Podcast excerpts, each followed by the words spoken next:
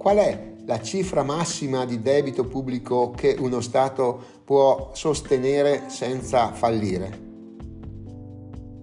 La capacità di una nazione di sopportare un aumento del debito pubblico prima di raggiungere il default dipende da diversi fattori, tra cui la dimensione dell'economia, le capacità di generare entrate fiscali, il costo del debito e la fiducia degli investitori.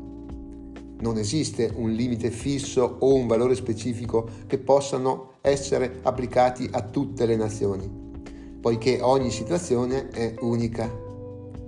Tuttavia ci sono alcune considerazioni generali che possono essere fatte. In generale, un alto livello di debito pubblico rispetto al prodotto interno lordo di un paese può essere sostenibile se il governo è in grado di finanziare il debito attraverso entrate fiscali stabili e gestire il debito in modo efficiente. Un prodotto interno lordo in crescita può contribuire a ridurre il peso relativo del debito.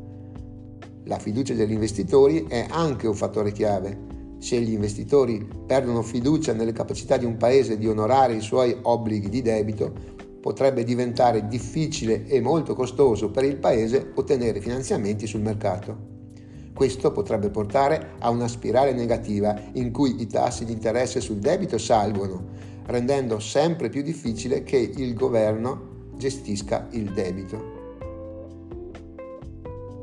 Inoltre, l'inflazione può influenzare la sostenibilità del debito.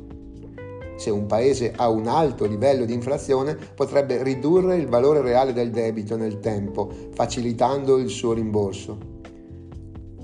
Per contro, però, l'inflazione eccessiva può portare a problemi economici e sociali molto ma molto difficili da gestire. È importante sottolineare che la sostenibilità del debito è un argomento complesso e soggetto a molte variabili. Le valutazioni e le previsioni riguardanti i limiti del debito pubblico di una nazione devono essere fatte caso per caso, tenendo conto delle condizioni economiche, politiche e finanziarie specifiche di quella nazione.